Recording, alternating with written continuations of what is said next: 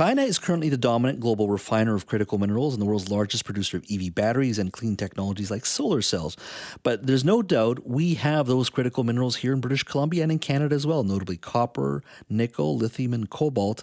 And they are the building blocks for uh, aerospace, defense, and, and communications technology. They're part of the present and future when it comes to technology uh, here and around the globe as well. Joining me now is Michael Goering, President and CEO of the Mining Association of British Columbia. Michael, welcome.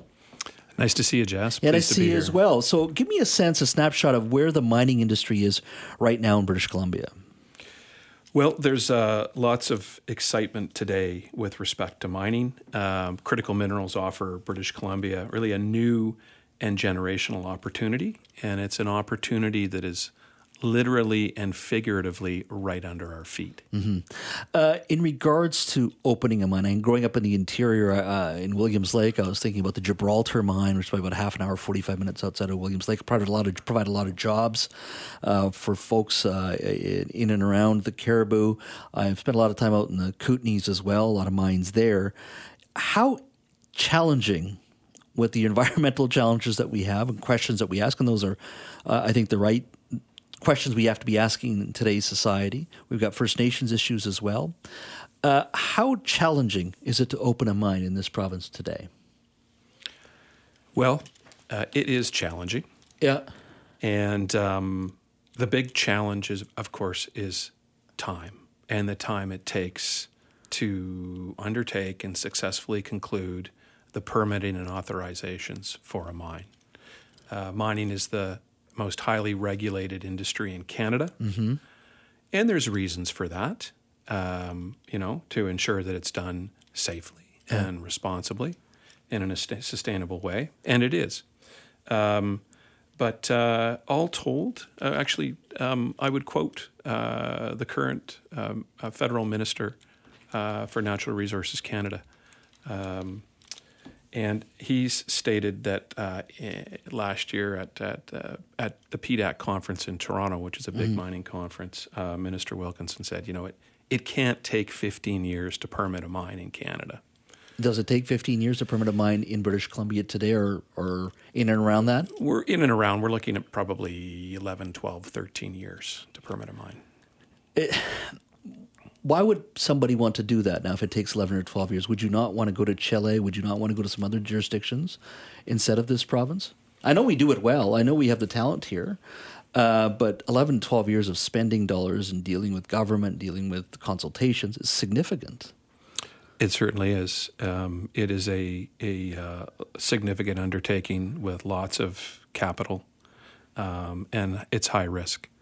Uh, but in British Columbia, we are considered a global mining jurisdiction. Yep. We have, um, you know, lots of uh, fantastic minerals, a, a, good solid resource endowment, mm-hmm. um, and um, you know, mining built the province. Mm-hmm. There's 17 operating mines in BC today, two smelters, and um, you know, uh, one of the best places to build a new mine is close to an existing mine because that's where the, the ore will be. Mm-hmm. Um, so there's a lot of people in the industry who are very focused on on making it happen. What are what are we mining out of this? I think you said 17 mines. What are we mostly mining? Well, in British Columbia, we're Canada's largest producer of copper. Mm-hmm.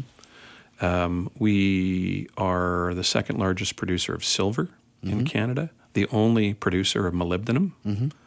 Um, we're Canada's largest producer of steelmaking coal, mm-hmm. uh, and we produce lots of uh, gold um, and many other minerals. Actually, on the critical mineral side, uh, Canada has a list of 31 critical minerals. We uh, either produce or find 16 critical minerals in British Columbia. Uh, last time I traveled to the Kootenays uh, to, to visit some mines, I think it was a Teck mine many years ago. Um, the average salary at that point was like $109,000 a year for miners. Uh, has that changed? It has. Um, so we mining in in the province supports some 35,000 jobs. Hmm. And we have uh, one of the highest average annual salaries of any industry in Canada at 124,000 per year. 124,000 a year is yes. the average salary for miners. Wow. And as long as you can get them up and running and you pay yeah. well.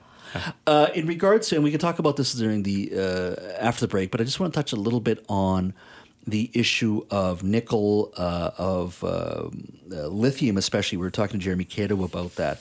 How much interest are you seeing from outside investors and people wanting to get mines built uh, in regards to lithium and and and uh, the cobalt, the copper, and nickel, those sort of critical minerals we're talking about? How much interest are you seeing here in British Columbia on that?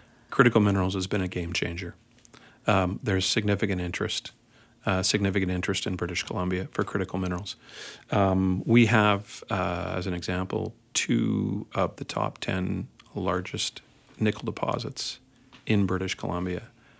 Nickel is commonly viewed as something you would find in Ontario. Mm-hmm. Um, one of these deposits uh, is um, is um, being uh, um, researched by FPX Nickel, owned by FPX Nickel, and the um, exciting thing about uh, FPX nickel is they have a uh, uh, certain type of nickel deposit called awaruite, and they're proposing to both mine this nickel and refine the nickel here in British Columbia to produce battery grade nickel sulfate.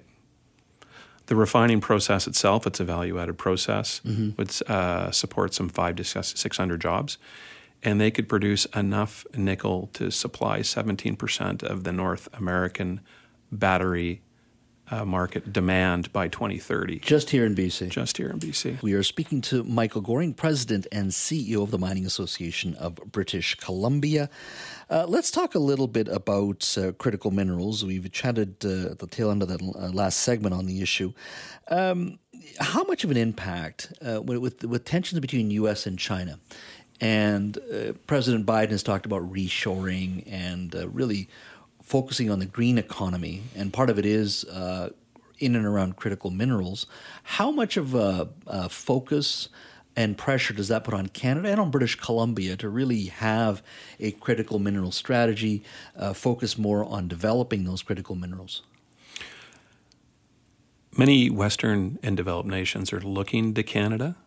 Yep uh, to purchase the, the, the minerals and metals um, that they need to advance their economy and to transition to a low carbon future. Mm-hmm.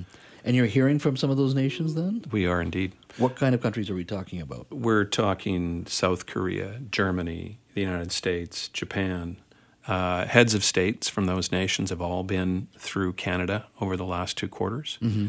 and critical minerals has been on the top of the agenda of all of those state visits if that is the case, uh, when was the when when did the last mine in British Columbia open?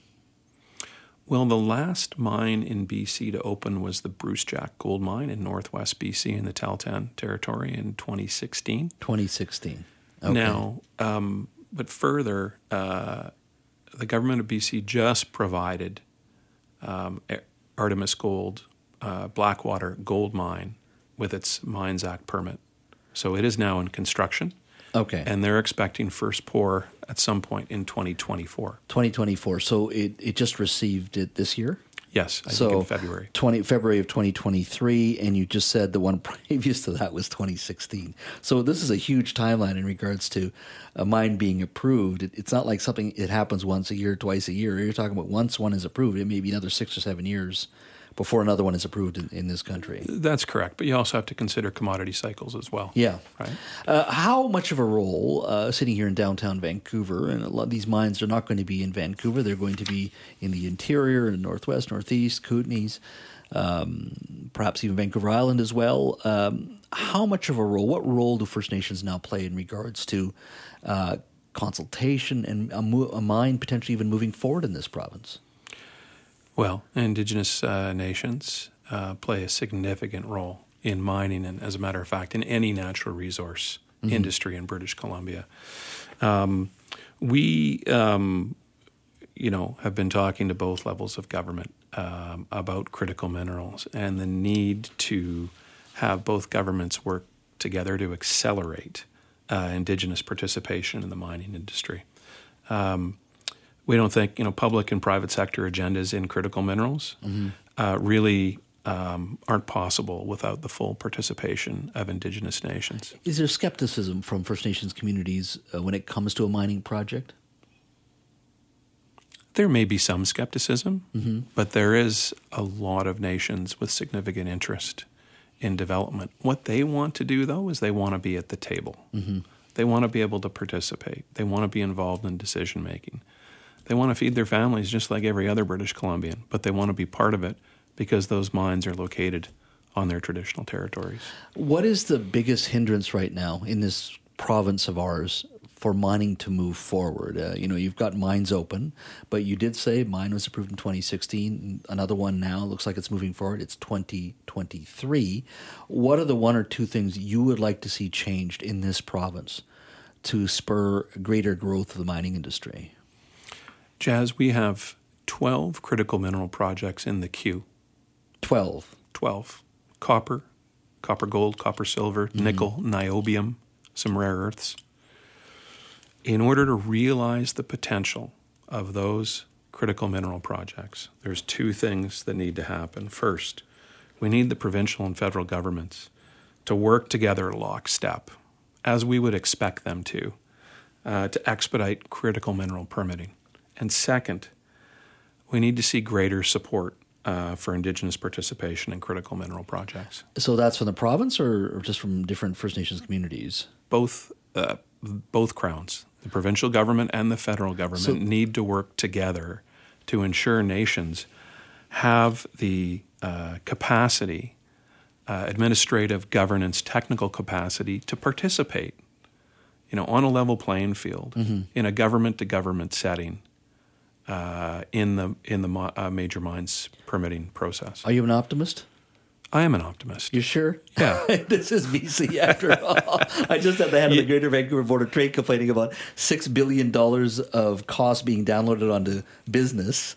And uh, the bottlenecks that you're dealing with, whether it be environmental or in First Nations and capacity First Nations community, the bottlenecks are still government. Certainly, case. yeah, yeah. Hey, uh, you got to be an optimist in this game. Uh, I mean, that you know, we are a high cost jurisdiction for sure. Yeah. Um, but you know, we need, you know, in Canada, we're very good with aspiration, Yeah. right? We talk about stuff. We should do this. Huge opportunity. It's time with critical minerals to move to implementation, Yeah. right? It's And- time. It's time. There you go. Uh, Michael, thank you so much for your time today. Thank you.